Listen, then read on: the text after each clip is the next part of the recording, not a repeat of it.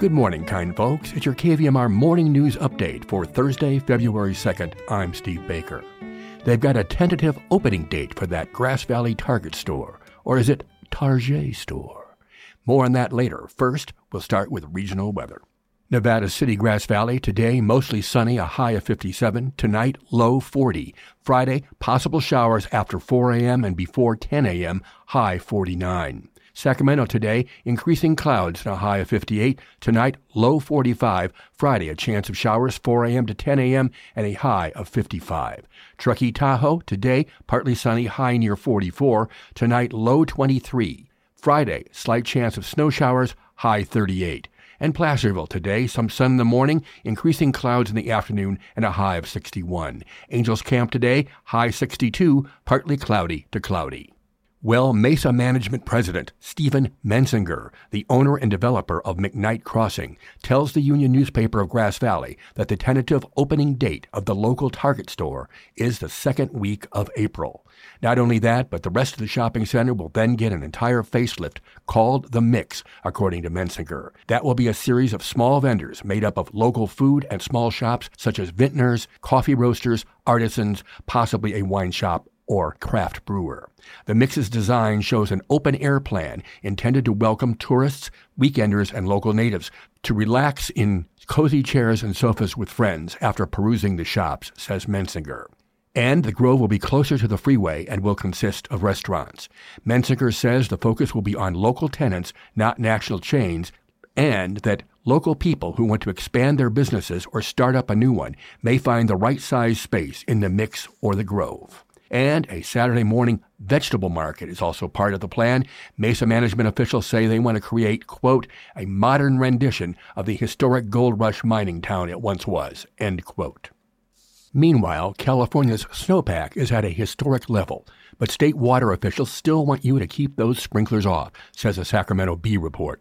More than 85 inches of snow was measured at Phillips Station in the High Sierra on Wednesday, nearly double the average for this time of year and well above the average for April 1st. The statewide average, according to the State Department of Water Resources officials, was calculated at 33.7 inches. The stored water content is ahead of the epic 1982 83 winter that was the wettest in at least the past 40 years. Similar readings were measured throughout the Sierra. The snowpack provides roughly 30% of the state's water supply. Our snowpack is off to an incredible start, and it's exactly what California needs to really help break from our ongoing drought, says Sean de Guzman. He's the Snow Surveys and Water Supply Forecasting Manager for the Department of Water Resources. However, there are still two months left in California's wet season, and state officials are far from declaring an end to the drought. A solid start to last year's winter was followed by the three driest months on record. Says DWR Director Karla Nemeth, this is a traditional wet month that is actually starting off pretty dry, and given where the forecasts are, that dryness is expected to continue. I don't want to be the downer here, but I do want to make sure everyone understands we need to exercise caution. As of Wednesday, the statewide snowpack was calculated at 205% of normal for February 1st, 128% of the average come April 1st. A series of January storms has left many of the state's reservoirs in good shape. Nearly 9 million acre feet of water has been added to the reservoir system since December, de Guzman says. One acre foot is equivalent to about 326,000 gallons. Oroville Lake, the second largest, is at 112% of its historic average, and other smaller reservoirs, such as Folsom, New Bullards Bar, and Don Pedro, are also above their average levels for this time of year. Still, some reservoirs are below average for this time of year.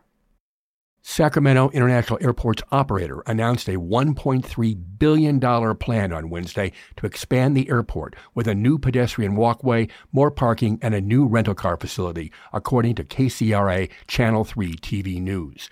The SMF Forward plan is aimed at expected growth over the next seven years. A press release cited six projects to launch in 2024 as part of what will be the largest construction program in the airport's history. These are the projects a $140 million pedestrian walkway to connect Terminal B to Concourse B, expansion of Terminal A and Concourse B to add new gates, additional ticket counters, baggage claim carousel, and office space. a new Terminal B parking garage with an additional 3,400 to 5,500 parking spaces. Consolidated Ground Transportation Center to centralize taxi, rideshare, and off-site shuttle providers. A new $400 million consolidated rental car facility so passengers don't need to ride a shuttle bus to get to the rental cars. The Sacramento County Department of Airports, which operates SMF, says the expansion project will be financed with federal and state grants, municipal bonds, and user fees. Cindy Nichol, Sacramento County Department of Airports Director, says our airfield has plenty of capacity, but our parking, concourses, and roadways have several choke points. SMF Forward will address these issues and create an airport ready to serve the modern passenger. Officials cited the need to expand by saying forecasts show passenger growth of over 4% annually through 2041. Until the pandemic in 2019, there were six straight years of record breaking passenger growth. Travel nearly returned to pre pandemic levels in 2022. And quickly in the rest of the news, labor unions in California are pushing new legislation to protect their jobs as state regulators explore rules to put self driving semi trucks on the road, according to the Associated Press. And for the first time since the Supreme Court ruled last year that Americans had a broad right to arm themselves in public, the San Francisco Sheriff's Office approved a resident's permit to carry a concealed weapon. That, according to the San Francisco Chronicle. Birthdays today include comedian Tom Smothers at 86, music artist Graham Nash, 81, model Christie Brinkley is now 69. And now we'll return you to your Thursday morning show with that sly music host, Yep, Buzz Barnett.